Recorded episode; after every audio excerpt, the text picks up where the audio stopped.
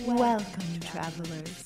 We're aware that your journey was difficult, but prepare to have your questions answered, for you have been granted an audience with the Masters of Modern. And welcome back to the Masters of Modern. I am your host, Alex Kessler, here with my co-host Ben Bateman. What's going on, everybody? What's welcome to the show? Welcome to the, the Christmas week, Hanukkah week, Kwanzaa festivity. That's next week. This is more like Yeah, but we're not going to have a show next week, will we? I think we're doing a show next week. Oh, well, never mind. It's the following week. It's the New Year's, the Christmas week. We'll probably take off. I'll introduce next week's show the same way. Hi, Okay. guys. What's going on? Uh, and we have our guest Corey Burkhart on the Skype. Hey guys, how it goes? What's up, dude? How's it going? We just we're like, yeah, we'll bring Corey on next time he does well, and then he top eights another GP. So you know, here you go. welcome Pretty back. pretty perfect timing. Yeah, welcome. Especially after you guys had said all the kind words about me last week, and then I was reaching out to you guys and got to listen to the episode, and I was like, yeah, perfect Right. timing to top eight another Grand Prix and come hang out with you guys again. Yeah, I saw that video of you on Facebook of uh, what happened when you found out you got in. Uh, it was pretty good. It was pretty good. It was gonna s- it was gonna sting way too much to finish ninth again, and I was also in this spot where four or five different times I thought I was eighth and I thought I was ninth after I'd won my match. So uh, emotionally, I I had some emotions to expel. We'll say. so this has been a pretty darn good season for you, right? I mean, Uh, yeah, the last four weeks in particular have been kind of absurd, but the season has started pretty well.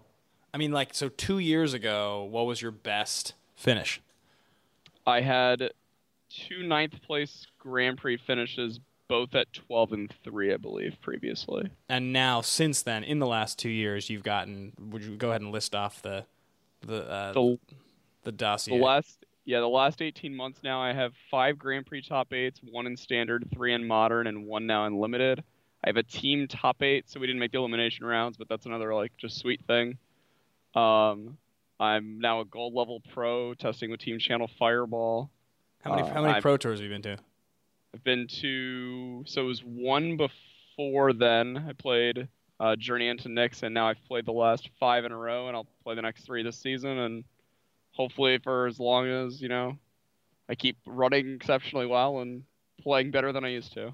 And so the and your your highest pro tour finish thus far has been a 23rd place finish at Pro Tour Battle for Zendikar. Hoping to improve on that here in Dublin. wow. So it's been quite the it's been quite the eighteen months. It's been a good stretch. Yeah, you could uh, call it good, and that'd be an understatement. Yeah, great. That's cool. So we're happy to have you on for for now as you're in the in the middle of it. This is exciting stuff. Um, we have a great episode today though of all kinds of things to cover. Uh, it's actually an interesting conversation. Sometimes sometimes I am on Twitter and uh, my phone will buzz a lot because I have my Twitter and I have the Twitter of this action movie show that I do, and then I will have I have the Masters of Modern Twitter and uh, Kessler gets he gets into these conversations for the Masters of Modern account, and I literally will get like 70 notifications in the span of two hours because Kessler goes on just a Twitter storm. And so then I'll sometimes have the patience to go back and try to find the whole conversation because it's just so many. And uh, there was a good one recently that we decided to base today's episode on and bring you on to talk about, Corey. So, so before we'll get into the news, but just to give a little bit of a preview of the uh, episode subject matter, basically, I went through, and I didn't do it through all of them because uh, there's a lot that I just don't think should ever be banned, or like I don't think will ever have a chance of being unbanned. Uh, but I went through basically a bunch of random cards, and I tried to sandwich it between likely unbans and then just you know like hypergenesis, which will never be unbanned Never. ever, uh, just to make it so I wasn't like fishing, not giving my cards away, and which cards I think should be unbanned.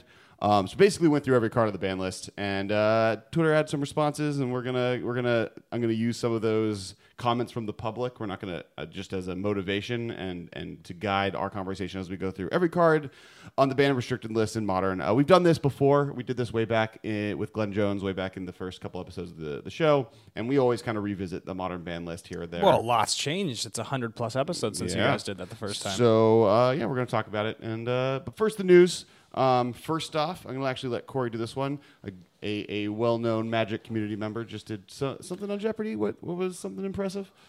So, uh, former Wizards of the Coast editor Tim Aten uh, actually was the six-day Jeopardy champion. I believe he earned almost hundred thousand dollars over the course of his seven days on the show. Wild. Uh, he unfortunately lost a few days ago, af- since we're recording this, but he will be going to the Tournament of Champions later on uh, in the coming year. So, congrats to Tim. Big shout outs for a six-figure payday. It's a pretty sweet run and pretty awesome thing. We had Ross Merriam also earlier this year on Jeopardy, so a bunch of Magic players getting involved in Jeopardy is really sweet. A bunch of smart people who know a lot of things. Yeah. Uh, yeah, all right. you you accrue a wealth of knowledge being around Magic players, a bunch of smart people in the community.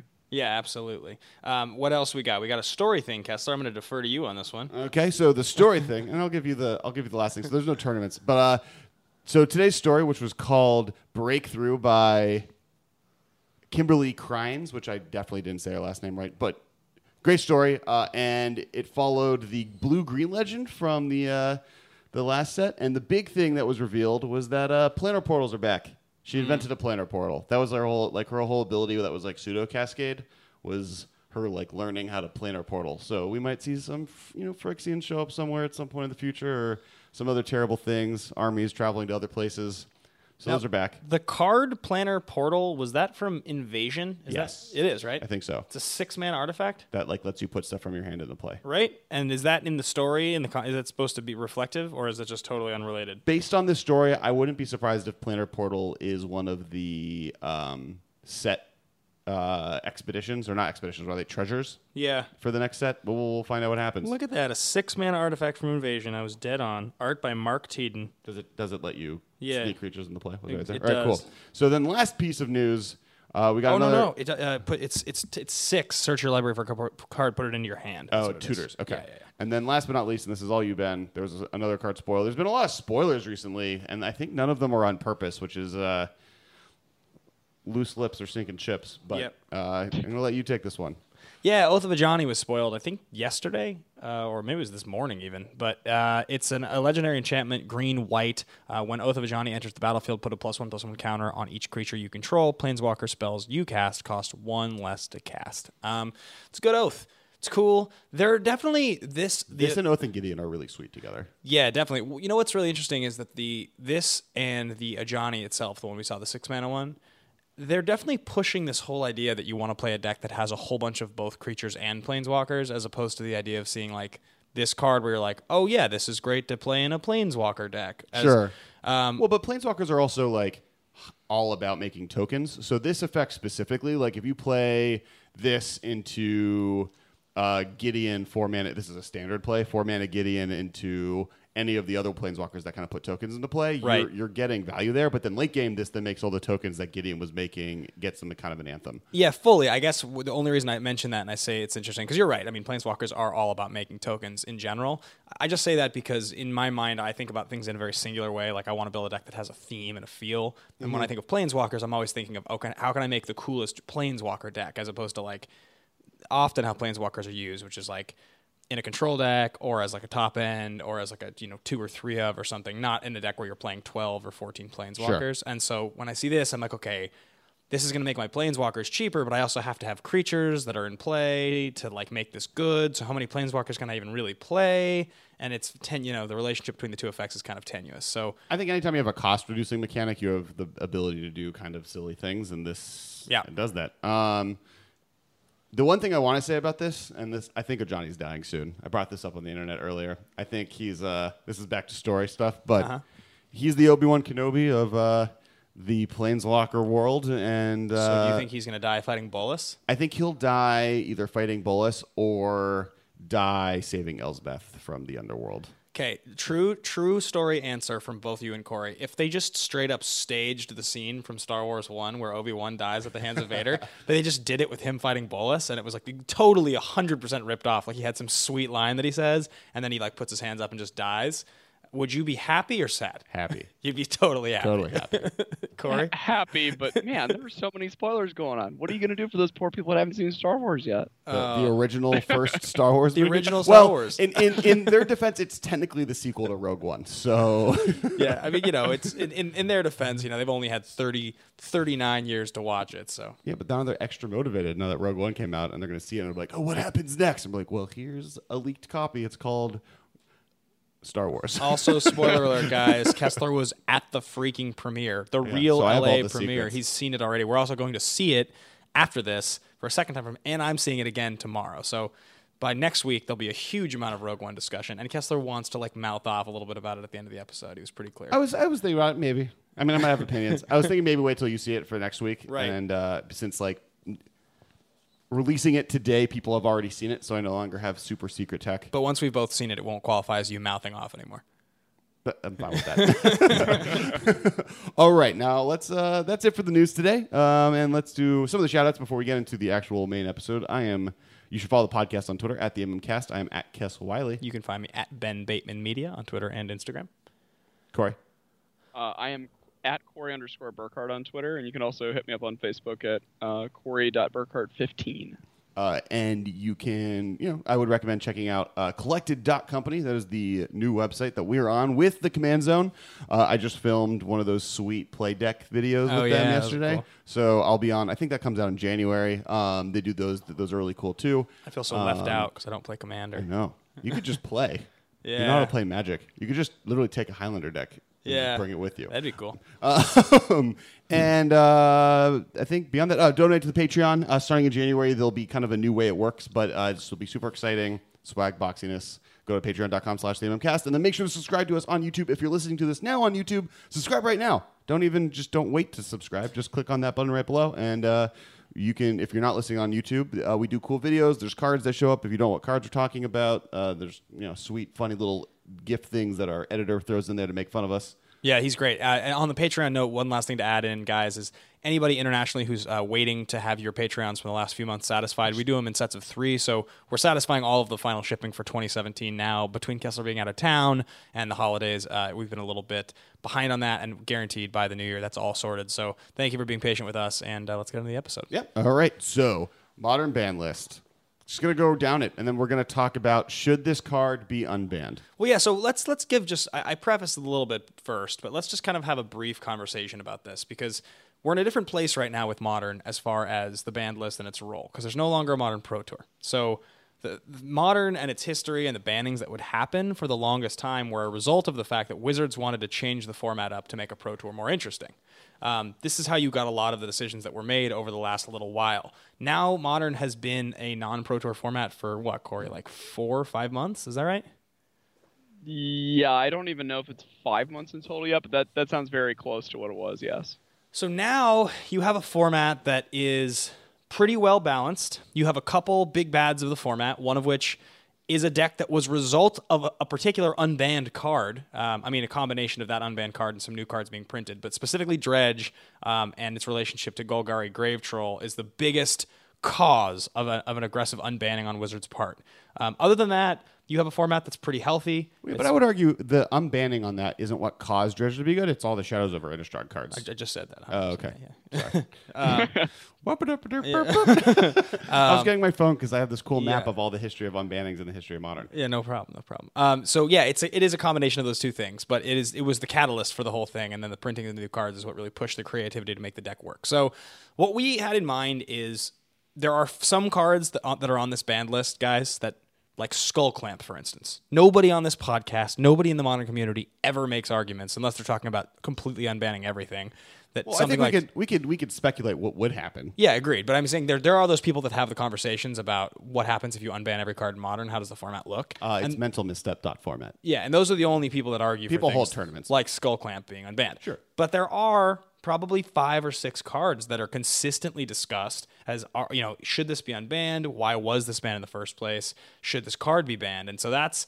That's the conversation we want to have today, and this is a, a creative discussion between the three of us. Um, Corey, obviously, you mentioned three of your Grand Prix top eights have come in the modern format, so you have a lot of experience at the highest level, kind of, uh, and, and I think would have a pretty strong grasp on what the format does and doesn't need at the highest level. So um, that's where we're going to start the conversation. And interestingly enough, uh, right at the top of the list. Ancient Den, which I think if we're gonna do Ancient Den, we should probably just do all the artifact lands. Yeah, definitely. So I think let's, uh, because Corey, you're not here with us, we can't see the shocked reactions on your face. Um, just interject whenever you have a thought, because we'll try to throw to you. But obviously, we want to just Will go do. jump, just jump around on this. So the artifact lands. So so I think there's there's a couple conversations that are interesting. One is all of them, and one is one of them. And then and I think if all of them were unbanned, I don't know if Affinity becomes that much more nuts than it is. What I do think is it just becomes more glass cannony and much more just like if you have a good hate card, they can't win, and if you don't, they're a little bit more consistent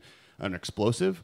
And I don't know if that's a good thing for Magic. Um, I also think that if you unban all of the artifact lands, there's a there's a bunch of like degenerate new decks that I think are born out of it. I think the idea of having a a really dominant, slightly a little bit unfair, like sort of grindy artifact control deck gets to be becomes a lot more likely.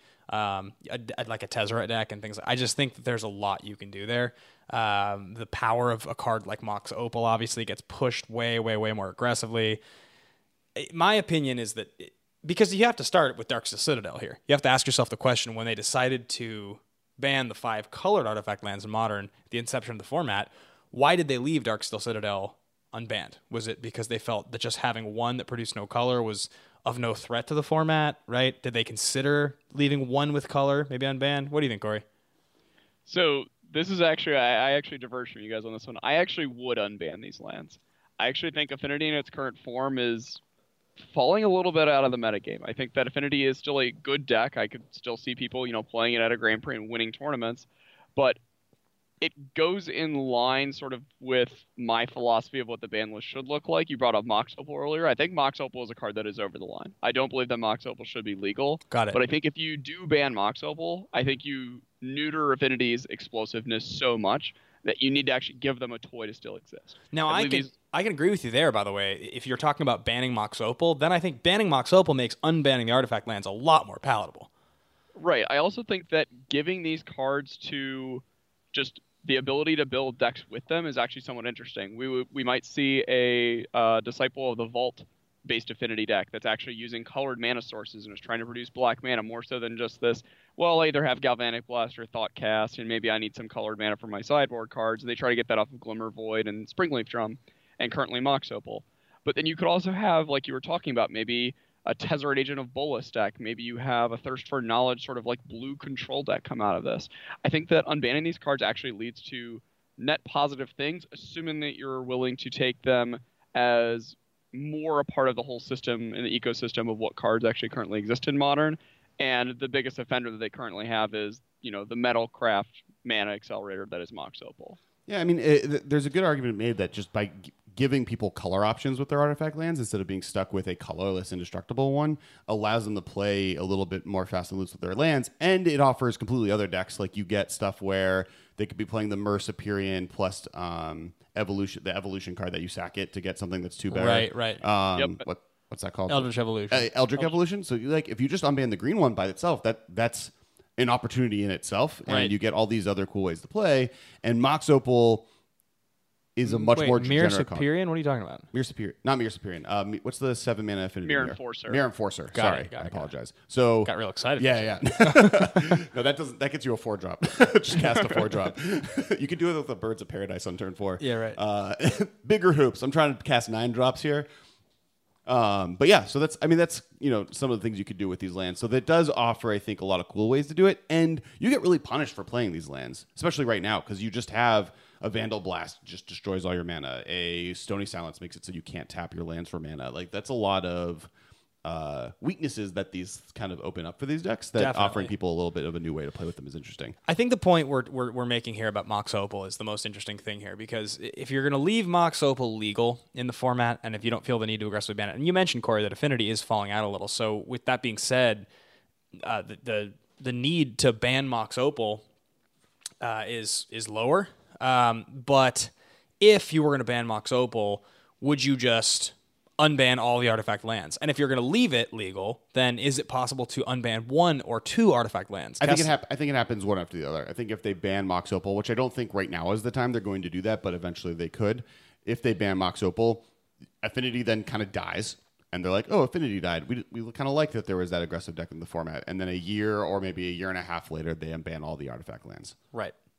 I prefer if they have they happen in tandem. I also would prefer greatly that you don't unban just one of these lands. I think it sends the sort of wrong messaging that hey, one of these lands is more important than the others. And sure, certainly that is the case. Certain colors play better with artifacts than others, but there's also just sort of the aesthetic appeal to all of these are legal or none of these are legal. You don't have to have to explain to somebody that oh yeah, the ancient den one that's a problem. But you go look at Vault Whispers, oh yeah, that's perfectly fine. That, there's just sort of a weird mixed messaging there.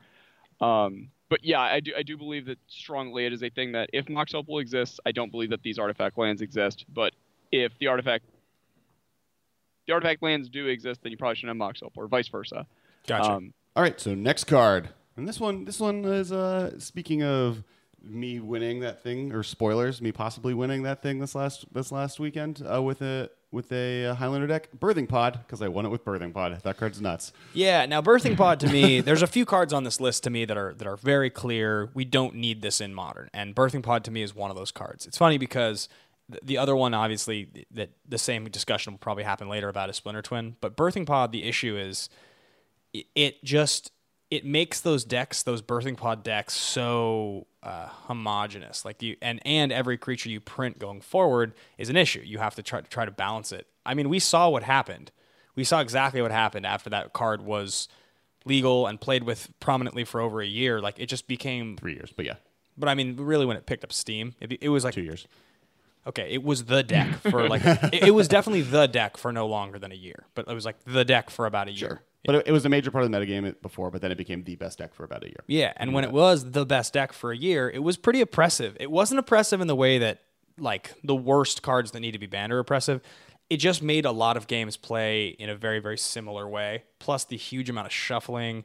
I don't think, think there's any reason for, especially cons- considering you have it was replaced by Collected Company. You have other cards that do similar things that are great. Like Collected Company is the better version of this card for for fair play in modern. It's not a better card in terms of power, but the the chance effect is just better. It's a better with Chord of Calling and Company. Like you don't need Pod. What do you guys think? I agree strongly with that. I mean, this deck single-handedly reduces deck diversity because it has access to silver bullets, basically at at a whim with nine tutor effects between Chord Calling and Birthing Pod, to just shut off combos. Um, while it also shuts off combos, it also has the ability to just shut down mid-range decks pretty effectively. I think this deck just ruins deck diversity in a sense of because it can do the same thing every game as you were talking about, it just plays out the same way it really just hurts sort of what modern is supposed to be, where there's this explosive, crazy impact thing happening, and instead you're just dying to some random hate bear that they brought in. I think the other thing to pay attention to, and, and this will be a theme here with a lot of the cards we talk about today, but uh, Phyrexian mana just as a concept is really dicey. Like you, whenever you look at a card in Magic and you're like, oh, is it fair? Is it not fair? You have to remember just the fact that the game has been designed for so long in the way it has, with the colors re- being representative of their effects. Like this card can be played in any deck. That's a problem. That's not when a card this powerful can be played in any deck. You're not talking about like, and it's funny because Gitaxian Probe is massively powerful. You're not talking about a free card draw. You're talking about a, one of the most universal tutors ever printed, and it's colorless. It's insane. In a deck that wants to be powered by mana dorks, you can play this on turn two. I mean, there's a reason it's gone, and I don't see it should not come back anytime soon. Okay. Yeah, I get the only positive I would argue is that right now we live in a format that there are so many hyper aggressive decks that attack from completely different angles, and offering a deck that's able to find those things to be able to combat those decks consistently might allow the format to be a little bit more handled by a player. But I agree with your statements kind of pretty fully. Cool. Let's Sorry, continue. Kessler. I Rough know. beats. I want it back. It was so sweet. Oh, here he is. Here's, here's a fun one. Blazing Right. Shoal. This Yeah. came from the very first Modern Pro Tour. This was this was a banning after the very first one when Sam Black pioneered the original all-in infect deck that was ditching Reaper King. Right? It was ditching Reaper, Reaper King to Blazing Shoal so you could power up an infect creature. Wasn't that what was happening? Reaper King and Dragon Progenitus. Storm and Progenitus, I believe. Yeah, so don't it's think a nine Reaper mana King. spell and a ten mana spell. So I- you would try to cast Blazing Shoal on a Blighted Agent or an Inkmoth Nexus, um, both of which are usually unblockable. Inkmoth Nexus has flying. There weren't many creatures around in Modern then, as people were just dying on turn two and turn three every game. Um, and you know you would take ten or eleven points of infect damage. Did I really just make up Reaper King? He didn't- Yeah, I think you did. Even though it makes no difference. I mean, that versus Progenitus in this deck is exactly the same thing, right?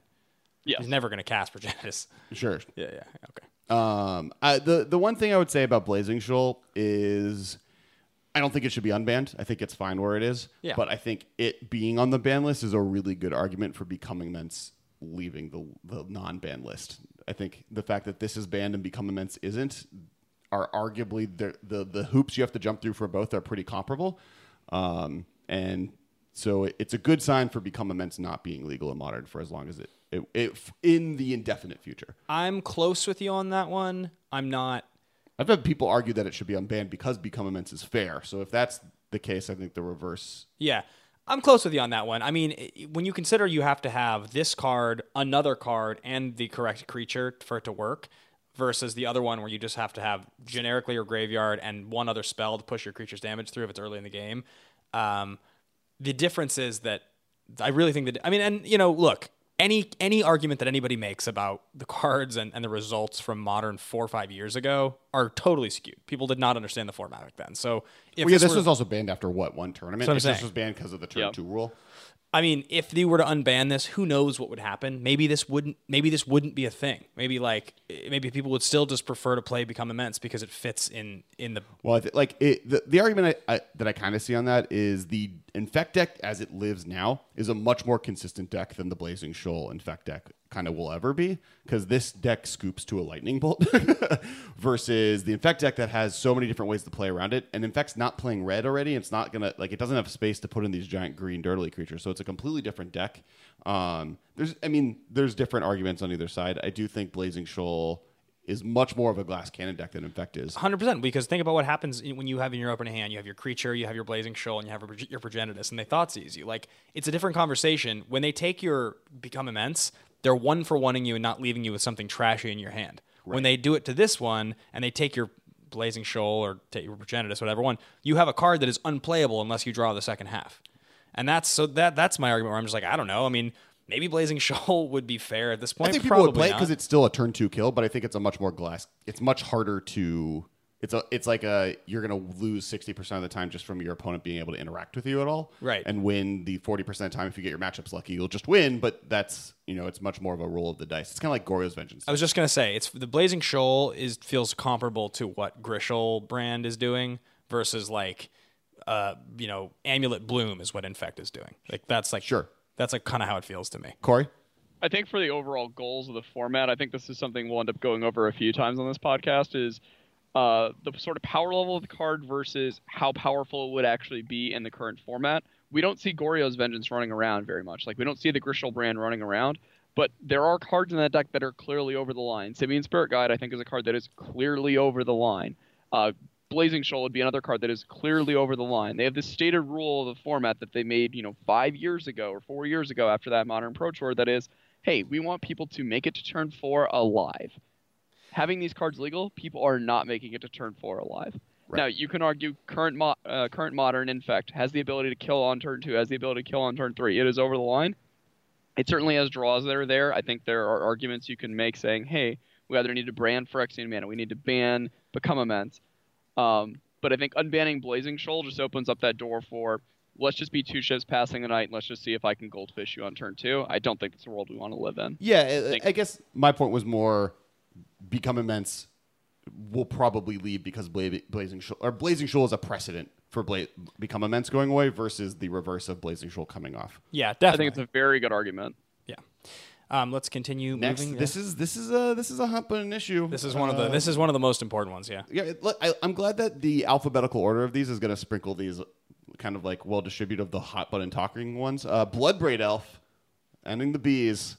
Yeah. I mean, I, I I've gone on the record many times that this card just shouldn't be banned. It took I'm- a bullet I feel for the another same card. way. I feel the same way. Look, I don't think it's necessarily better than other four drop options in the format right now, and I'm not even sure Jund wants to be playing too many four drops anyways. scaling its power level down uh, to a three, this is as powerful as Kolaghan's command. This is to me like that is like Kolaghan's command at three to me is as powerful as Bloodbraid Elf at four. Like that's how I feel. I don't think that I don't think that this card as a two for one in that deck is crazy. Like it just doesn't feel Even even this into Kolaghan's command is strong, but a Kolaghan's command power level to me at least, and, and Corey might disagree, uh, comes from being able to like choose the moment you play it and take advantage of it correctly. Where Bloodbraid Elf is just like, okay, I, at best I like discard and do damage to you, which is worse than Blightning on every level. we're So- gonna we're gonna see um, with Yahenni Yahenni's expertise, right? That's the new card. the four drop, yeah. We're going to see Yeah. what happens with Yahenni's expertise and ancestral vision. We are literally going to see what happens here. Is that a thing that that freaks people out? Is that going to be a thing where people are like, "Oh my goodness, this is so unfair"? And if it is, you can say Bloodbraid Elf might be a little unfair to But unban. I, I, I know people that have done testing with Bloodbraid Elf in like uh, Temur builds with ancestral visions where they're Yeah. cascading, and they're like, it's mediocre. Like it's it's still good, it. but it's just like, well, when you, you don't hit it very often, and even when you do, it's like it's fine, but it's not like getting a three two and drawing three cards is worse than Bedlam Reveler almost. so I mean, like it's not, but like there's there's definitely arguments for it Sure. just being fine. yeah, what do you think, Corey? Bloodbraid Elf is a card I'm really close on. I, have it. I have a list basically that is just the. I'd like more time to think about these. I'm not certain about these yet. Bloodbraid is at the very top of that list. So you think there's a chance this card is in fact did- just didn't take the bullet unfairly for Deathrite Shaman, and in fact maybe is unfair enough to stay on the list? The Cascade mes- mechanic in its own, like yes, you can compare it to Yahenni's expertise, which we'll be getting with Aether Revolt, the ability to just cast a three mana spell for free. The difference there is that spell has to be in your hand. Sure, you're getting some sort of choice of the matter where you hold the spell in your hand, you're going to time it right when you want to do the minus three, minus three to the board, and then when you want to cast your free spell. Whereas this one, you're drawing a card literally off the top of your deck and just casting it immediately. Yeah, I mean, I guess the other, the flip side card, and it costs five, is Dark Dwellers into either Boom Bust or Ancestral Vision. Is the other one that people talked about a lot, and it got a lot of play in that very first Grand Prix, but doesn't show up so much now. Well, but I, I want to compare this like beyond those spells. I'm not sure I would play Bloodbraid Elf over um, Kia and Piran or uh, Kia and K- Kiran, yeah. Pia and Kiran or P- uh, Kalitas. It- like I depending would on the certainly play it metagame, over those two. Like even in like with the dredge heavy metagame, having a graveyard exile ability versus just a random three two that might get outclassed. The, the- Um, the problem with Kalitas is it just comes down way too late in the game to be considered a graveyard hate card, I think, against Dredge. To to really Sure, consider it a sure. graveyard hate card against Dredge, you also need to be sideboarding in, you know, some real pieces of hate. Like, sure, you usually have between two and three scavenging oozes, and we'll- we'll just call it your Jund deck for now. Um, and then maybe you have two copies of Kalitas. You still need other pieces of graveyard hate to get you to the point where you have the mana to use your scavenging ooze, you have the mana to deploy your Kalitas. Bloodbraid Elf is sort of going to dig to those pieces, maybe not at the most efficient manner, but damn, is she a powerful card? I just think, uh, okay, my thing is when Bloodbraid Elf got banned, how much time did Jund spend trying to replace it, figuring out what the card they were supposed to play in the four drop slot was? They took it was like it was months and months of like Chandra and Huntmaster of the Fells and all and Olivia. Olivia. yeah, all these all these attempts to figure out, and none of them really ever were like, oh yeah, that's hundred percent the card you're supposed to play. I guess at this point, Kalitas is kind of the card that has become that four drop No, in it's like deck. Chandra, P and Kiran. I mean, the deck has also moved away from four drops. It's playing like there's the one that plays only two drops. Is playing four Right. of um, Grim Flayer. Grim Flayer. So Yeah. like that's my other point is right now I don't think the format's even necessarily like Jund isn't doing well probably because the four drop slot isn't valuable right now. You need to play what, I, multiple. what I'm two saying is the flip side of that argument is people for the longest time said, "Well, it's okay, you'll just play this other four drop." We were kind of wrong about that. It took a long time. It shifted in this card's day in modern. It was the most agreed upon card in this deck. It was like it was absolutely Uh, stand- that- Tarmogoyf. and Deathrite Shaman. Okay, sure, Liliana Deville. but I mean, you understand what I'm saying. it was the most agreed card other than the other six cards that make the deck. I guess what I was trying to get at was the most agreed upon four drop in the deck, but yeah. Yeah, it was 100% though. It wasn't like a, oh, do I play this or do I play Olivia? It was like, come on, this is this card's unfair. Play the unfair card. I think we're gonna go through this list and Bloodbraid Elf looks a little silly compared to other cards. I agree. I agree. So let's continue Cer- going down. Yes, certainly compared to other cards, I don't believe that she's the most powerful card on the list. I believe that she may be the closest card to coming off the ban list that I would be a little uncomfortable just saying, yeah, let's have a four mana three two ace that casts a random spell. So, so we have you on the it's really record saying close. that artifact lands are safer than Bloodbraid Elf to come off the list. So, Absolutely. So the But next there car- was the there was the kicker that I think Mox Opal needs to go. fair, fair, fair. So the next card mentioned here, uh, and this this actually came to mind just a second ago, Corey, when you were talking about Simian Spirit Guide, because I started to ponder the difference between the two cards. Um, obviously, Chrome Mox, which is the next card we're talking about, and Simian Spirit Guide are not the same card, but in terms of what they do for the format, Well, in precedence, yeah, and the reason Chrome Mox is banned is the same reason people get frustrated playing against Simian Spirit Guide. Um, the hands you keep with a Chrome Mox very often are hands that are all in glass cannon. I can win a turn faster hands. Not so I have an extra land early in the game that's going to serve me up to turn seven. It's like it's to go go off really quickly. Um, do you think Chrome Mox is that much more powerful than a Spirit Guide? So this is the funny thing, where Alex brought up the point of comparing Blazing Shoal to Become Immense. This is my comparison to Simian Spirit Guide. Simian Spirit Guide, you're just exiling one card from your hand. So instead of you have a seven card hand, you now have a six card hand, but you get a Lotus Petal that taps for red. Chrome Mox, you're using it more often than not as a one time mana source, occasionally a two time mana source.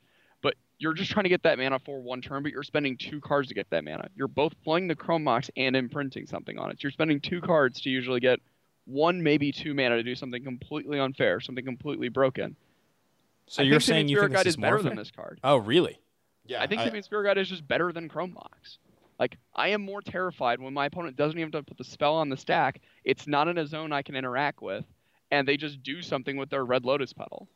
I, eh, I, Like- I think it also it depends because it depends how many turns and and right now Simian Spirit Guide does this. You get one turn, but I'm going to win on that turn. Chrome Mox does give you f- extra turns beyond that first to also have that advantage. So like I would say this would have been completely 100% played in Splinter Twin decks back in the day hmm. because because on turn two then you get the you literally get to go off on turn three instead of turn four And so many of the cards for in that Simian deck. Spirit Guide, which did nothing in that deck. So many of the cards in that deck were so interchangeable in terms of their interaction. Yeah, but just having this available. So that that is kind of the big difference is lasting power versus quick power. But the fact that this also costs you an entire extra card versus Simian Spirit Guide, which is just a one-off card, is the other half. So it, it's definitely a hero there. Are you going to win this turn? Either way, you're doing unfair things, and I, I agree with um, Corey on both- Interesting. both, ends. I think I think Simian Spirit Guide and Become Immense are my two like number one and number two cards that I think should possibly be considered to be taken. And out are you format. saying then it, you would unban Chrome Mox or no? No, I think I think Chrome Mox is an example of why Simian Spirit Guide Got it. should come off. Okay, gotcha. Let's continue moving down the list to another early banning, Cloudpost. Um, now, did Cloudpost even make it to the first Pro Tour? Did it? No, it was in the first Pro Tour. It was, okay. Yeah, yeah. It's, it's what It dominated was- it until it lost. It was the most popular deck on I think it was Magic Online or in terms of like what was being talked about in articles and podcasts at the time. And it made up, I believe, the majority of that field where this was the big mana deck trying to just make six nine, some absurd amount of mana by turn two, turn three. Um, Playing yeah, Emrakul's and, and Prim- Primeval Titans It and was stuff. it was banned Exactly. alongside Rite of Flame, Blazing Shoal, Green Sun Zenith, and the pre- preordained Ponder ban. Got it. Okay, it yeah. was it was the poster child of you need to be faster than this deck to be a broken deck. This Right. deck was usually tightening you on turn three, so you needed to just kill them on turn three. Yeah, things that were born out of this banning, Tron, number one, that was the next best thing you could do, and that became And I think Tron is a fairer version of Cloudpost. I don't like I I have no yeah. and I, I don't think this is an example of this card's banned, so Tron should be banned. I think Tron is a fairer deck than this. It does something slower. It's just Yeah. Like I think the difference is, is there, and you have to work for it. Versus Cloudpost, which literally you just played the lands in your hand. You didn't. They weren't playing many expedition maps. They were just playing lands because all of them were Cloudposts. I remember this. Yeah, I remember this card being heavily discussed. This deck being heavily discussed leading up to that Pro Tour. I just couldn't remember if like it was in the. no, it was it was the most played deck at that Yeah, Pro yeah Tour. gotcha. So long ago now. All right, let's. Con- I think we can all kind of agree on this one. But continuing the land train, Dark Depths. Uh, so for those who don't know, Dark Depths it combined with any effect that kind of can either copy it in a specific way or just remove all the counters on it creates a 2020 indestructible flying on Thespian. Stage and Vampire Hex Mage are the two played ones. Aether Snap is the third effect that can do it, and Hex Parasite, if you have enough mana, does it. But those are basically the four ways that you can get rid of the counters. It, it's it's you play Hexmage and or Thespian Stage. And Yeah. I, I this card shouldn't be unbanned. no, this card's ridiculously broken. We're talking about banning it in Highlander Roulette, a format that is comparable to Vintage. so It's it's really unfun to play against. Is is the thing about this card, and it's crazy, crazy powerful. Uh, Corey, any any thoughts there? It's another turn two combo. If you don't, if you think Blazing Shoals over the line, Dark Depths is over the line. If you want to make an argument that Become Immense is over the line, I don't understand you ever unban Dark Depths. Yeah, definitely not. Let's Good continue. riddance. All right, now here's a this one I don't think as is contentious, but it's you know brings up conversation. Deathrite Shaman. The original one mana planeswalker. Uh, one of my five favorite Magic cards ever printed. I Really, it's so just her- work horsey. I adore this card. Okay. This this card I've said I've said before on on shows that like this card embodies everything I love. It's like it's a multicolor card. It costs one mana. It's a rare, not a mythic rare. It has three abilities. It's hybrid. Like it's just so cool. I don't know. Everything about this card is cool to me. I love it. It's so You powerful. feel very, sorry, you feel very smart using the card. It has so many different ways to interact. Uh, I mean, you're gaining life, you're exiling cards from the graveyard, you're controlling different aspects of the game. You can kill your opponent with it. It accelerates you. Just using all the different modes and different parts of the game make you feel very smart. So, Um, so I have a question. If it, what, what would you guys say if the first ability was just straight up land or elf? Um, would it still need to be banned? yes, definitely. It just you're saying it just taps for a green. It doesn't exile a land and tap for a rainbow. Yeah, just taps for a green or ja- taps for a colorless. I still think it's I, I think ridiculous. so. I, I I don't think it's a matter of hey, I would I'm be- making two, yeah. three, four colors out of the card that is the issue. I think it's the the sheer amount of flexibility for one mana Fair. is the reason why it's banned. I mean, when you really when you go and you compare this to other one mana creatures in modern or yeah, there's no one straight one mana planeswalker, so creatures that become planeswalkers.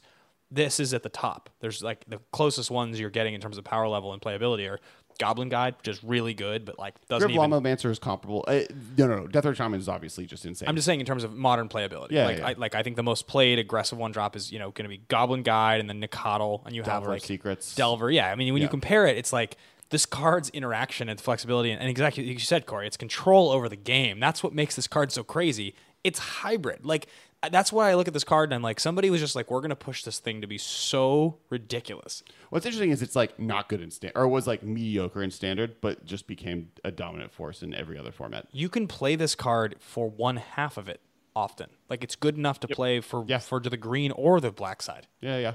I agree. So that good. happens a lot in Legacy now, where you'll see it in decks that can produce green mana, and then we'll just have one Underground Sea in their deck to produce black, or vice versa, have one Tropical Island to get the green half of it.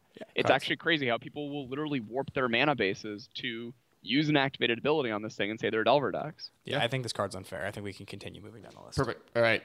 Uh, this one's actually interesting because I, I don't I I'm not convinced on it being on this list, but uh, dig through time. I'm, I'm No.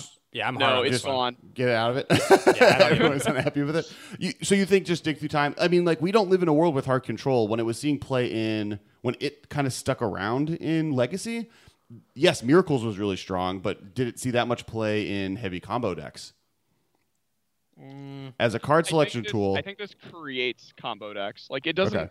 functionally do Demonic Tutor's job, but with the ability that we already see for say your Infect deck or your Death Shadow aggro deck to actually just fill up the graveyard very effectively on turns one and two, Dig Through Time would be frequently going off in a combo deck that's willing to also play cards like Simian or not Simeon's Paragon, excuse me, Manamorphose.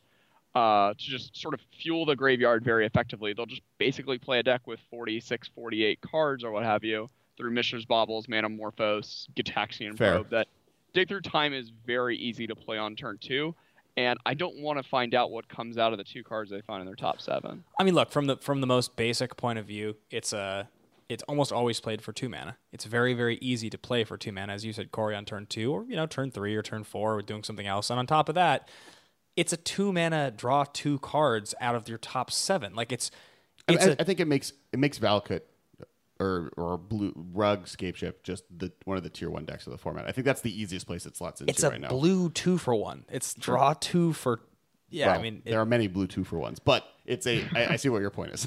is there a two mana blue card? Draw two cards. no, not for two mana, but Right, there's so I'm a trying three to mana one.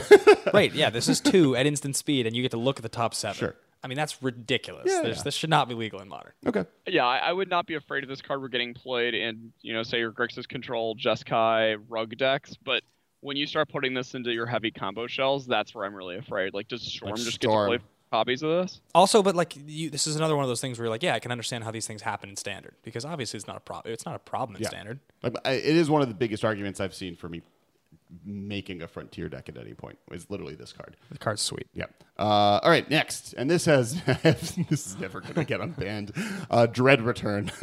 yeah, this card. Talk about filling your graveyard and how easy it is. I mean, well, it, it, this would make it so Dredge could win on turn two. yeah, Yeah. No problem. I mean, it One would be the like roll a die, but One of the rules of Magic is spells have costs. This one doesn't have a cost in Dredge. Especially now that you have 12 creatures that you don't even have to spend mana for that just plop out of your graveyard whenever they please. No, Dread Return is never coming back. I never want to see this card again. This card would also just make Bridge from Below just another very powerful option. Oh yeah. Well, no, Uh, I mean you would play bridge. I, w- I mean I was playing in Dredge the um, until Cathartic Reunion came out the quad bridge with um, Greater Gargadon lists, and Right. then it was Yep. like I was like, oh, this is my open hand. Bridges are insane, and with this in your graveyard, it's like, oh, I don't need anything in my hand. I just automatically kill people under three and two. Yes. the bottom line is with the with the number one deck, the big baddie in modern does not need the the card that made it like one of the most played decks in Legacy. If Dread Return I wouldn't was actually call it the number one deck in the format, but that yes, I agree with your second. it's a top two or three. I mean, Yeah, yeah. it's and for in terms of unfair things you can do right now, it's the most. Uh, Is what what's missing from the legacy lists? Dread Uh, Return. uh, Ichorid effect. But That's it- it. you get it out of Bloodghast and you get it out of um, Prized Amalgam. and Dread Return. Correct. Yeah. That's it. So you're just playing Legacy Dredge basically. Yeah, yeah. yeah. So that's it's never. Yeah. No way. The only thing you're missing after that is like LED. Is Breakthrough legal on Modern? Breakthrough isn't LED. obviously isn't. But Yeah. what you what you lose with LED, like LED wasn't also played all the time originally. Yeah, no, it's it's just a bad idea. Yeah, definitely. Let's keep going. All right, Eye of Ugin. Nope. Yeah, I mean, I think that's that's a little. I, I think uh, anything banned within the last year. Well, I guess Splinter Twin will have a conversation, but Eye of Ugin was. Well, Eye of Ugin wasn't broken, and then they printed a mechanic that comboed with it and made it broken. Eye of Ugin is just your classic too soon. I mean, look, the, the, let's be let's be real, guys. The deck this was banned out of changed colors and is still a top eight powerful deck. Yeah. like there's no need for it. It, it, it. it- Two teams that were not working together dominated the the Pro Tour, playing this card in two different builds. Like, Yep. No, it's not coming back. uh, this one's an interesting conversation. I think it's probably too good, but uh, and I don't know if Elves really needs the help. But uh, Glimpse of Nature. Yeah, I have it on my list of power level issues. I don't think we're ever going to really see this card come back. I don't know exactly what you can do with Glimpse of Nature outside of draw a million cards, but I think- I've I think Elves and played Affinity- my fair share of Elves and Legacy, and I know that card is really, really powerful. Couple things. Um, the main engine from the Legacy Elves deck is not available in Modern because you're missing one card, right? You're missing the uh, card that I'm tr- the name I can't think of. You have you have Heritage Druid and you have Nettle Sentinel, and you, but Are you you're- thinking Gaia's Cradle? well, you're missing uh, guys- Wormwood Symbiote or whatever. Wirewood Symbiote. That's the one. Yeah, you have, you're obviously missing Cradle, but you're missing the Symbiote, which is the that's the the crazy like little chain you can you can get going. However, Elves in Modern was already a thing. It's already Yeah, it doesn't need the help. it is a thing. It's won It's- two. It's won two GPs in the last two years. It's a big deck. It's a really What's good a deck. GP a year? I think you're fine as a deck. I do wonder if Glimpse of Nature, because the way this card functioned in Legacy Elves was different. Like it played, it played into a different uh, game plan with that deck than the but one. I think the game plan you're describing is worse. It plays into like a combo heavy. I win after like playing a bunch of things in one turn. It almost plays like Storm. Now at least Modern plays as a semi aggro deck that has combo potential. yeah, what I I'm wondering is, I fine. because the because that piece is missing. I don't know that the the modern version of the deck with Glimpse of Nature would be that much better than the version that exists now. But I don't think it's worth trying to find out because this card from a power level is definitely pushed. Corey, Yeah, I mean, I, I think it would play more similarly in my mind to eggs, where I just sort of want to get up from the table, go to the bathroom, and then come back and have the judge let me know that I died. pull a Right. Kibler. I Pull a don't want to have to sit there and watch The my F6. opponent draw a card to their deck and figure out how much mana they have floating for the next six minutes. Uh, Right. Like uh, when I played Heavy Legacy, I was playing Miracles, and I would often find myself in the draw bracket, and the two decks I would play against are Elves and Miracles. So I Yeah. don't, we don't need that. Yeah, definitely. For tournament organizers' sakes, no glimpse of nature, no sensei's divining top. Thank you very much. the next card Skipping here is ahead. Great Furnace, which we've already done covered. Uh, Green Sun Zenith. This I, one. I think, I think it's not as bad as Birthing Pod, and obviously Birthing Pod being gone, similar arguments for Green Sun Zenith, but I do think it's problematic. Um, here's my thing with Green Sun Zenith. This was the card when I looked over this list earlier today that I identified as the one that I was most interested in talking about. And um, Green Sun Zenith's ban came at the same time that Nacatl happened, right? Wasn't it the same banning, Kessler? Uh, it was the first. No, no, no. It was the one with um, Bloodbraid? Ponder Preordain. Yeah, It was the no. It was the very first banning. And then Nacatl was later. Nacatl and uh, the two damage for whatever. Got it. And Punishing, Punishing Fire. That was Fire. the second one.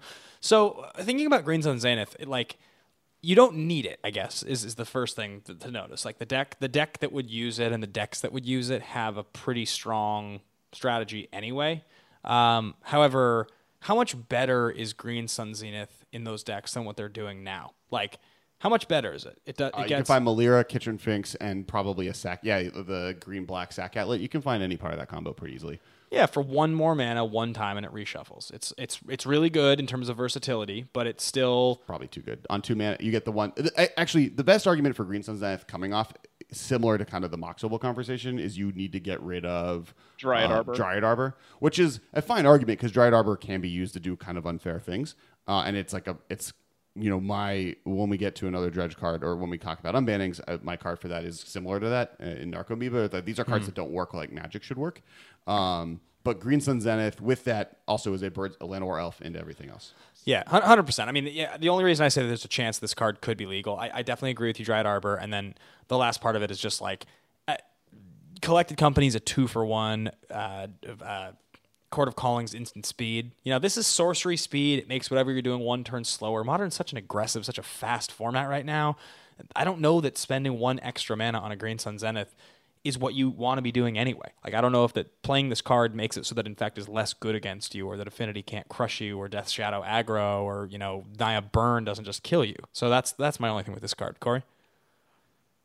At first, I was totally against it, but the more you've talked, you've spoken about it. I I'm not sure anymore. I, I do believe that it has sort of the the problems that Birthing Pod does from a power standpoint, but I don't know how much of the problem it has deck diversity wise. Where Birthing Pod you are pretty far over the line because you just get to consistently do it turn after turn. Green Sun's that just because it has to shuffle back in, you have to go find another copy. There are some trade-offs there. Also, only finding green creatures is a is a different story.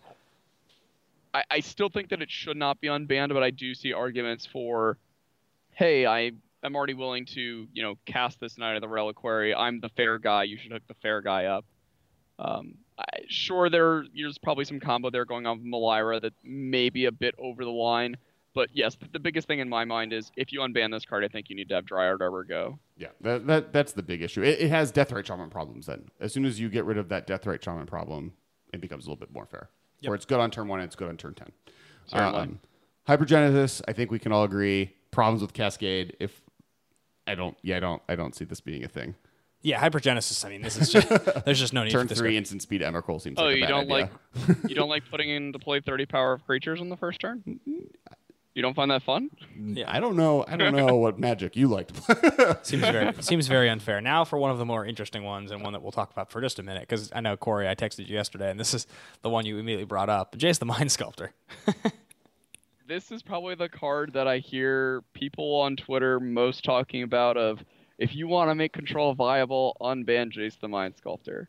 Guess what? Don't unban Jace the Mind Sculptor. Magic will be miserable. Yeah, I think I think a people forget a just how miserable playing against Jace in general is, and that control deck is miserable. But beyond that, the it's still good in combo decks. Like the, the thing that Jace does, and the reason it would problem with Splinter Twin and would be problem with whatever blue deck combo deck comes around now is it digs while presenting a threat that if you you either have to answer it or kill them, and by not spending time answering it, you don't kill them and they combo off, or by spending time killing them, they can tutor or brainstorm until they get the thing they need the combo off and combo off. So it's like this lose if you win, lose win if you lose kind of situation.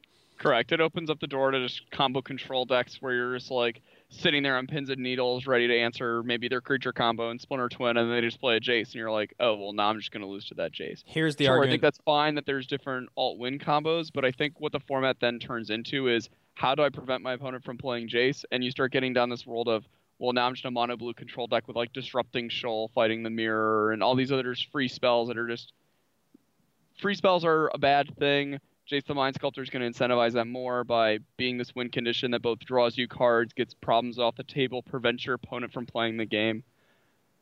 Uh, yeah, go ahead, Ben. Here's the reason don't unban Jace the Mind Sculptor. The best players in the world, the best players in the world, when you talk to them, all have the same reaction, which is they kind of laugh, like, uh, don't unban this card. Like, it's not like they, they think, it's not like they're scared of it. It's not like they're like, oh, I'll get beat. The game won't be fun. It's like, don't give me this card. You don't want me to have to be able They're to play the ones this that want it on ban, Yeah, like, completely. But yeah, no. Yeah. I, I think the, the last piece of information here is just they have to print this card into the ground because this moment they unban it, it's already a hundred dollar card and it's banned in everything that people play. it's not even a commander card; it's bad in commander. So by unbanning this card, it would go from like a hundred dollars to four hundred dollars, and we don't need a two hundred to four hundred dollar card in modern Where's it legal? Vintage? legacy.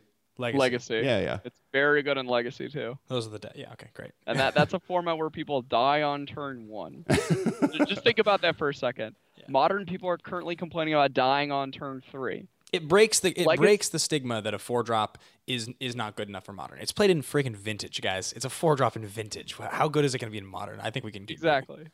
Um, if you try hard enough to survive, though, like Mir- the Miracles deck, I think is the poster child for who plays Jace. If you want to try hard enough to survive to cast a four mana spell, you can cast your four mana spell, and but that four mana spell better win the game. Jace the Mind Sculptor wins the game. I, I would like to say that I've done a good enough job proving if you want to survive to turn four to cast Cryptic Command, you can survive to cast Cryptic Command.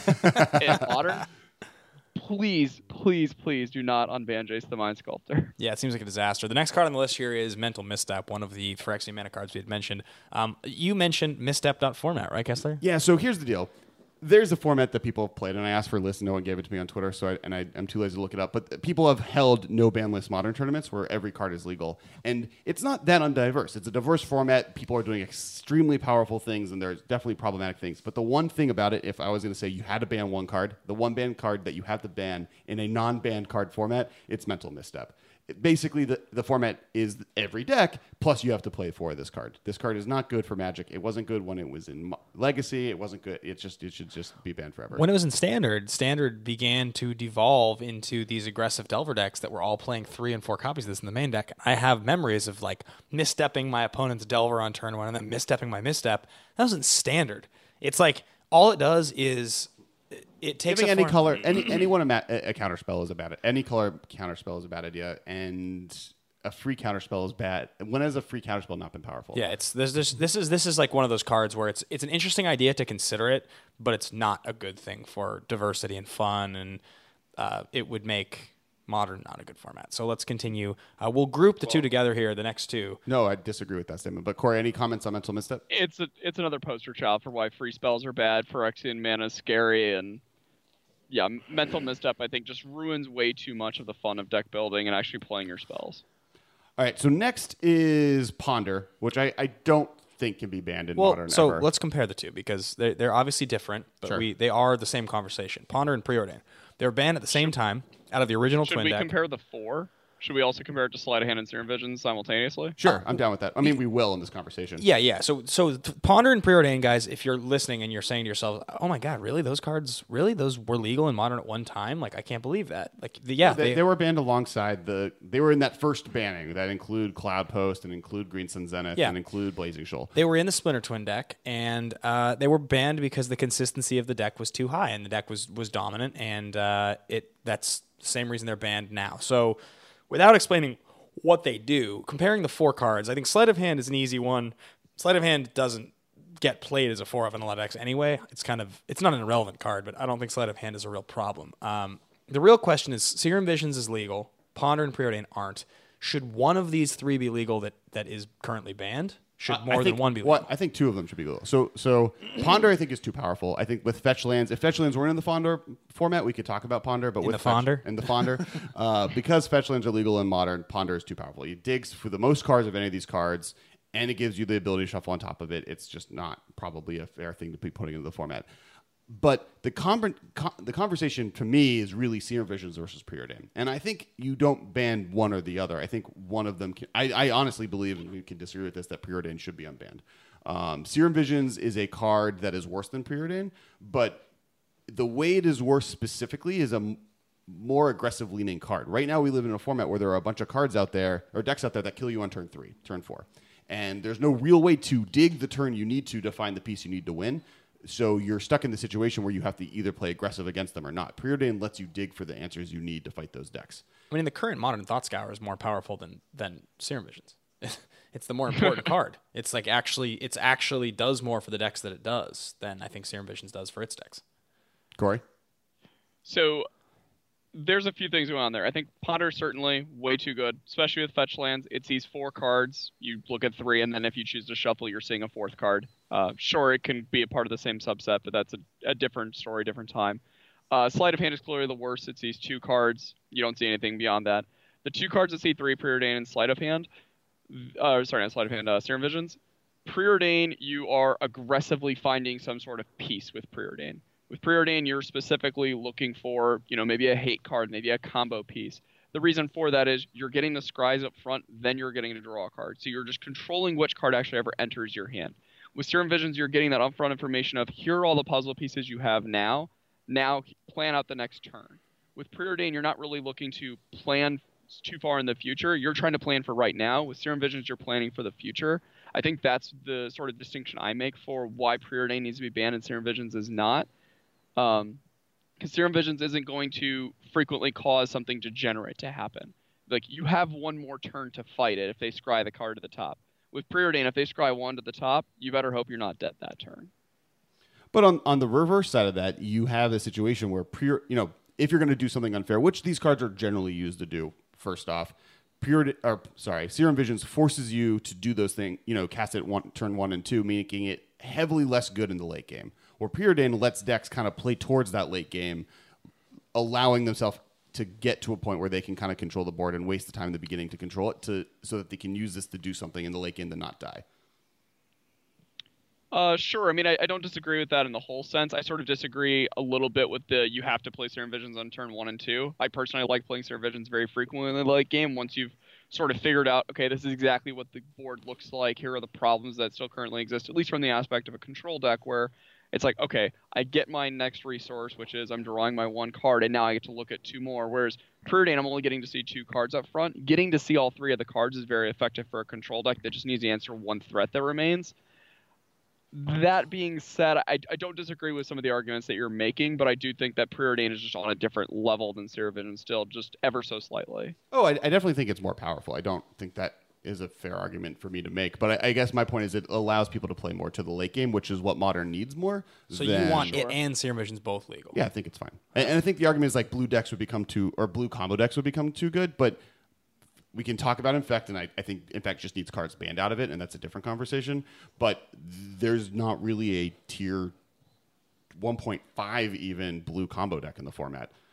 I think yeah, that, ad I think nauseam, I think it's pretty clearly tier two or tier three. I think it just gets scary real fast. It's not very fun. Let's And- and I- continue. let's continue the conversation. Um, Punishing Fire. yeah, I mean, this makes every creature deck not work.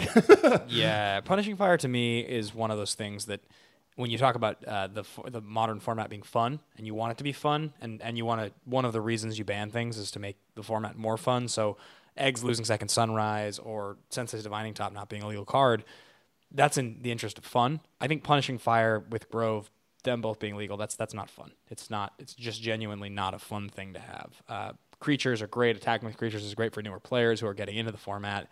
And yeah, it's really hard to win with a creature deck if this card's legal. There's just a huge deck diversity problem if you have punishing fire legal with any easy way to gain life. Grove of the Burnwillows is, you know, the usual example because that was what it was played alongside. Punishing fire just doesn't allow you to play sort of a metric of the game where the punishing fire deck then becomes the fair deck because it's just invalidating all the creatures. So the way to play becomes, okay, I'm going to play some big mana deck or I'm going to play some combo deck. If, if, if punishing fire and Grove of the Burnwillows exist simultaneously, you're not really going to see your infect deck. You're not going to see an affinity deck it's going to be much more difficult for something like Death Shadow aggro to exist, but thankfully it's creatures of larger quality uh, can sort of get over that. But you wouldn't see the Kiln Fiend deck, for example. Punishing Fire is a card that I think does too much damage, but I do wonder if the card could exist without Grove of the Burn. Well, 100% it could. Yeah, I- I don't think that's. I mean, in my opinion, that's there's, that's not a question because it's the, the loop is those two cards together. But yeah, but a it's one of those. It's kind of like the the Stoneforge Mystic or Birthing Pod co- conversation of Wizards might print a card that just does something with this card at some point where they're not going to print many cards that combo off with the the land. Right. I think, you know, Merfolk and Elves both winning Grand Prix in the last couple of years. Those are really good things for Modern. I think that's awesome. Yeah, the fact that Um, these just kill those decks because I, I do think like the bigger decks that you mentioned, Corey, do get hurt by this, and that might be a positive. But z- any chance that Zoo ever had of being a deck goes away. Any chance that Yeah. um, Agreed. you have goblins being a deck or merfolk or elves or you know those are the decks that we want to be good in, form, in the format and this completely invalidates them Yeah, I agree.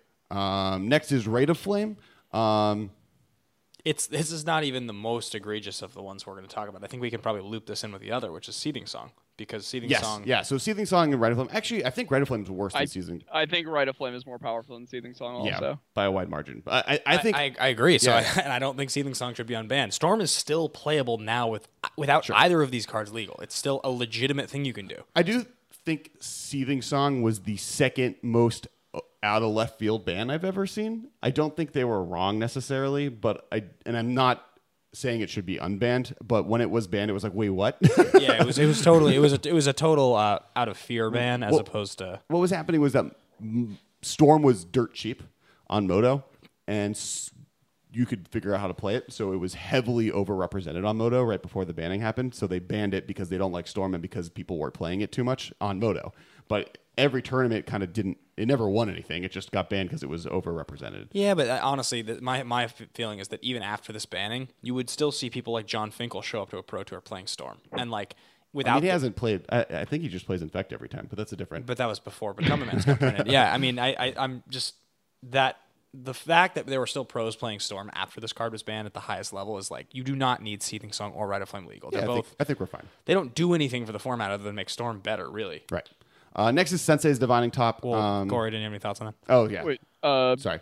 no, nothing to add to that. No, I, I absolutely do not want either Rite of Flame or Seething Song around. But we don't want to forget Second Sunrise. Right, we skip stuff because Ben moved us forward, and I'm bad at this. You're gonna blame me? Yeah. Second Sunrise. Uh, this is the eggs deck. I mean, actually, the next two talks are going to cards we're going to talk about kind of fit in the same kind of boat of this was banned not necessarily for power level reasons. It was more banned because it was the deck it was in could take 30 minute turns in turns. So just tournaments would never kind of function correctly. Yeah, I, I played Yep. against the eggs deck at a couple Grand Prix when it was in its prime, and uh, it's not fun. it's just solitaire, and like that's it's that's it's one of the problems. It is it is that is one of the problems with having uh, such a large card pool with redundancy is that that will happen. You're just going to end up with those decks that are going to come out of nowhere. When Cifka won the Pro Tour playing this deck, it, it was not one of those things where eggs was a was a premier deck. It was like eggs was a moto deck people were good with and people knew about it. And he was like a chess wizard who was like, "Yeah, I'm just gonna spend the requisite number of hours being perfect with this deck and never make a mistake." And then he won a pro tour doing it. And it was like, "Uh oh, we need to, we need to make sure we get rid of cards that create magic in this way." And uh, that's why it's gone. And there's just no need for this card to come back. This was not a card anybody played in any other deck other than that that time in eggs and that season. Corey. you you hit the nail right on the head. I was going to bring up the point of this is the closest thing in Magic to playing chess, where you've basically removed all of the variants because over half your deck cantrips. The other piece of your deck is sort of this resurrection of all these cantripping artifacts.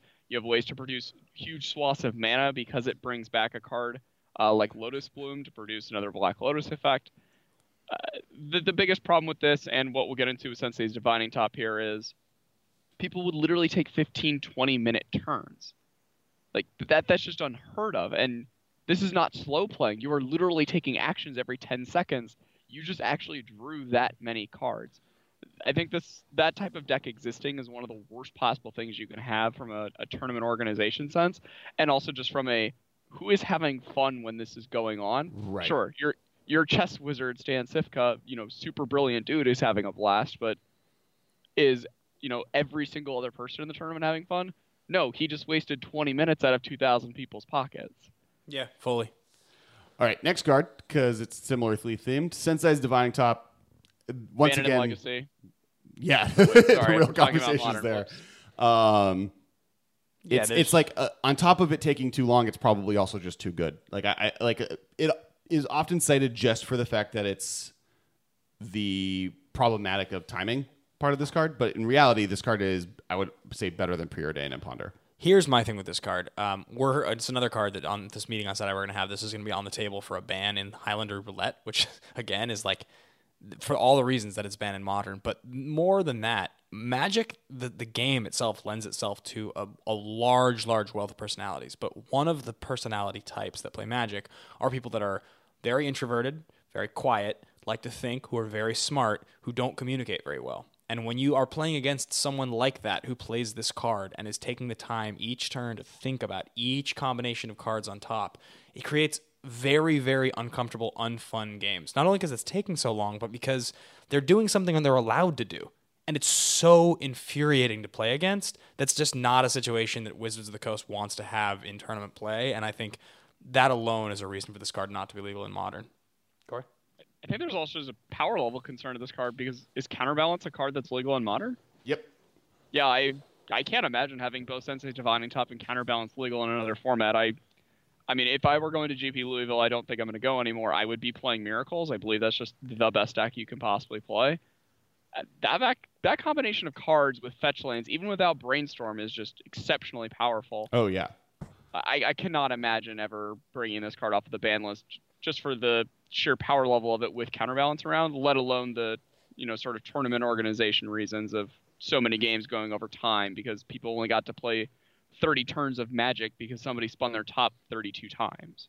Yeah, the next card on our list here is Skull Clamp. Um, and th- to me, this is the number one most unfair, ridiculous, stupid card. Like I, there, this is one of those cards where I'm like, I don't even understand how this ever got printed because there's zero arguments I can make for this in modern. Not, it's, it's not like it's like up there with memory jar. Memory Jar with one of the quickest cards to get banned out of a format. Yeah, there's. To I mean, that point, I, I believe the way this got printed was this was the first or second set in which uh, equipment It was were being I think it was it was the first, I believe. Okay, so this was original Mirrodin, and I thought it was in the second set. Um, I'll check but just in case. But It was supposed to be plus one plus one, and the last last minute in design they changed it to plus one minus one. That's that's right, the they- story. They, never actually tested that change in development. It just sort of was like, okay, it's going to print now. And they never thought of, well, what's going to happen when you just start suiting up all your different tokens or all your little mana elves or, you know, squirrel's nest or whatever the heck it was that it was getting played in. And it's just like, oh, I'll just draw 24 cards. This card in Oh, you, were, conjunction. you were correct, by the way. It was Darksteel.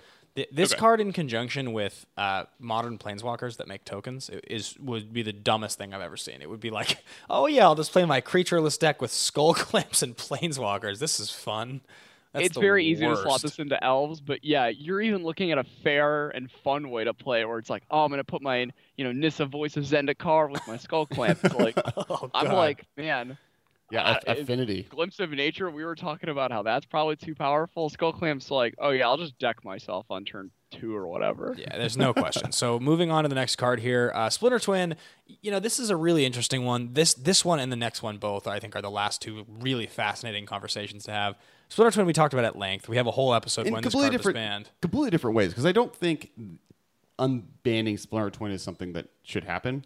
But I, I do think it's my, my number one out of left field banning. It was uh, after before Seething Song. Yeah, in in the world we live in now without a pro tour, it's much much less defensible for this card to be gone. And I I mean, I totally think that the best deck in modern in terms of interaction and playability and the best players if this card was legal would still be would still be Splinter Twin. I think I think Dredge would have an argument because of its speed and it's like doing something really unfair.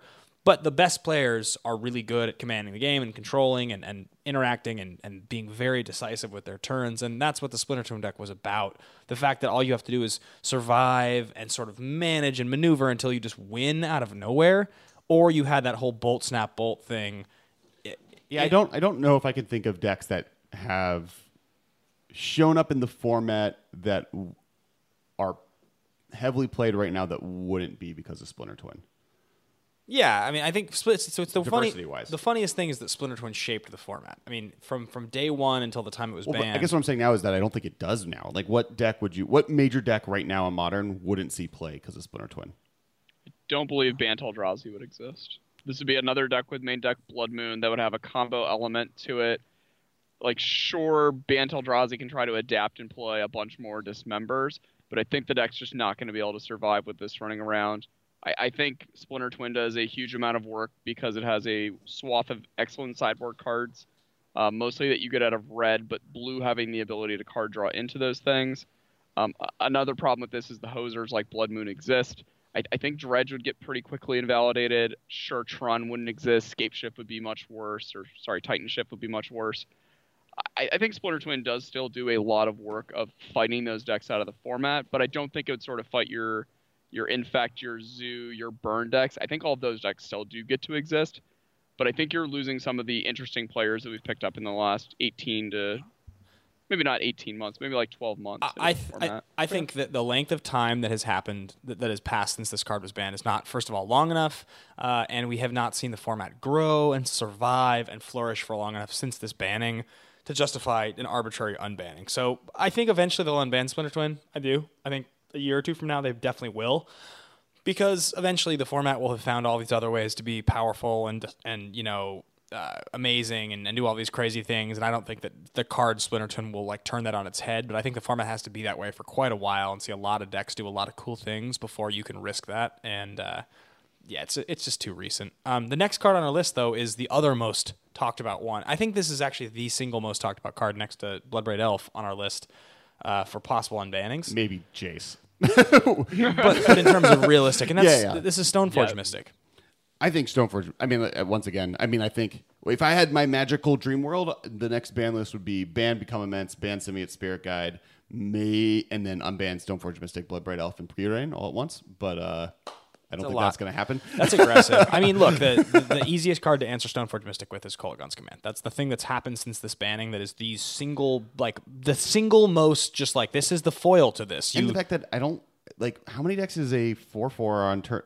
Four four vigilance lifelink on turn three. Like there are decks like Burn has a problem, but I don't think making Burn worse is a big deal. And like the random Zoo aggro decks get hit really hard, but Dredge stomps over Stoneforge Mystic. In fact, it laughs in the face of this card.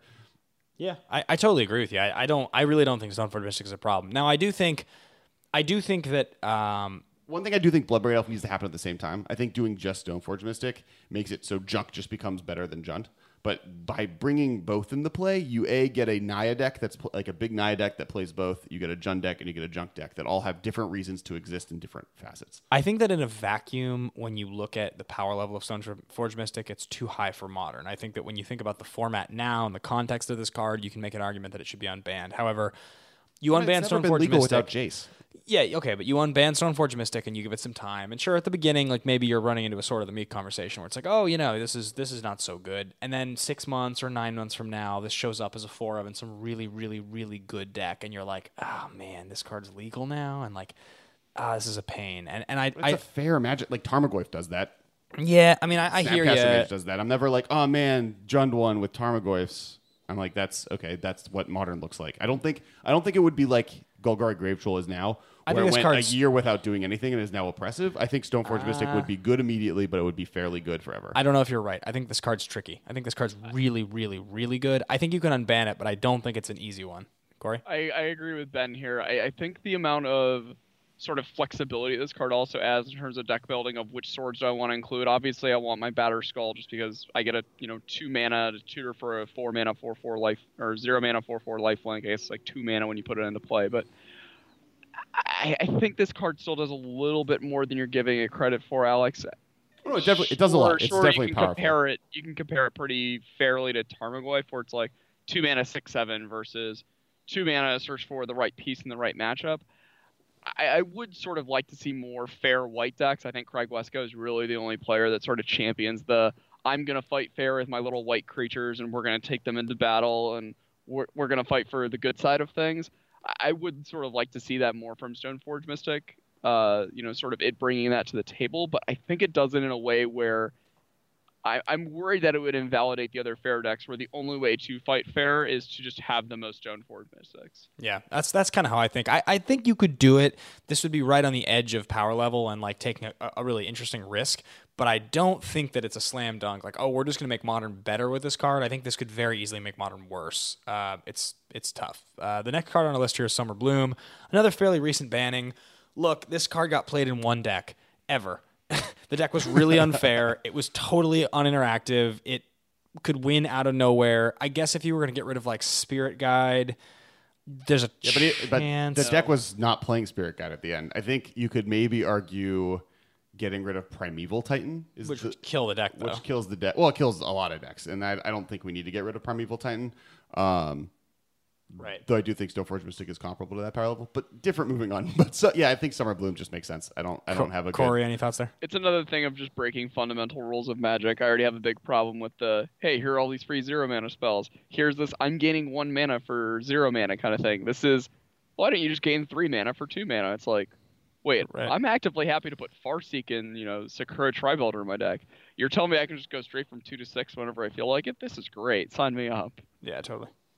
Treasure Cruise. This is another broken format by itself. Like I, I mean, if It- we think Dig Through Time isn't worth having, Treasure Cruise is significantly worse. Corey and I are both on the side of Treasure Cru- of, of Dig being unfair. I, I don't even have to voice my opinion. Treasure Cruise is like I, I literally was at the Machinima offices the other day having a conversation with those guys about why Hearthstone design is where it is and what it's going to take. And I was like, yeah, Magic's been around for all this time, but doesn't change the fact that they printed Ancestral Recall and Treasure Cruise like 22 years apart, and Treasure Cruise is not that much worse. Like it's, It's act- really not. it's worse, but like it kind of is exactly the same thing in a lot of situations. And that's a mistake they made 20 some odd years later after like the first several years of the game being just just asinine in terms of like how the, the card design was. And I was like, that's why you're going to see Hearthstone struggle for a long time to figure out its rules because even Magic, the best at what it does for as long as it's done it, made the mistake 22 years later. Yep. Yeah, I I'm just sad that I chose to play four main deck Relic of Progenitus. Is at the only Grand Prix I remember this card being legal at. This card I was- played against eight players that weekend playing four Treasure Cruises in their deck, and at the end of it, I was like, "Man, I'm so stupid. They're having way more fun than I am." yeah, right. Um, Tree of Tales. I, I do think. I mean, this is the artifact land that could be unbanned if you're only going to ban one. But I do agree with Corey that just unbanning one is a wonky thing to do. Yeah, agreed. Moving on to the next card is Umezawa's Jitte, um, the most unfair equipment next to Skull Clamp ever printed.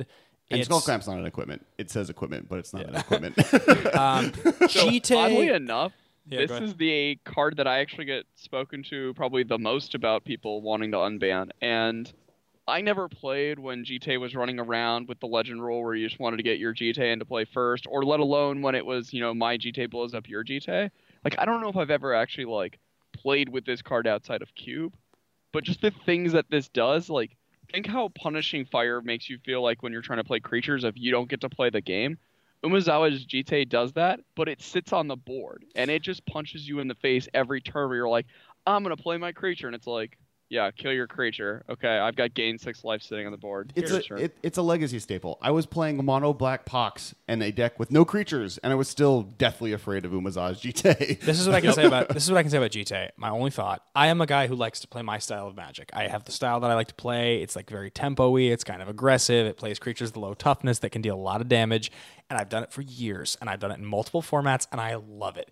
There is no card I hate playing against more than it. Actually, is soul crushing to play against this card for me. Like I'll see it come down. I down. thought you were going to say, and Jitte just fits right into that deck. I was like, you can't, you can't be okay with Jitte and not okay with Stoneforge Mystic. I hate like I hate playing against it so much, and I know that my that the style of Magic I like is not that's not a unique style. There's a lot of people that really like to do that, that like to play very very efficient, tempo-y, low CMC cards with efficient creatures, and if that style is invalidated by this one card, it's just such a powerful effect. You don't need it. Those those decks are already fragile enough. You don't need Jitte running around. It's just it does too much. It's it's like the the equipment version of Deathrite Shaman. It's like the same thing. Makes you feel really smart.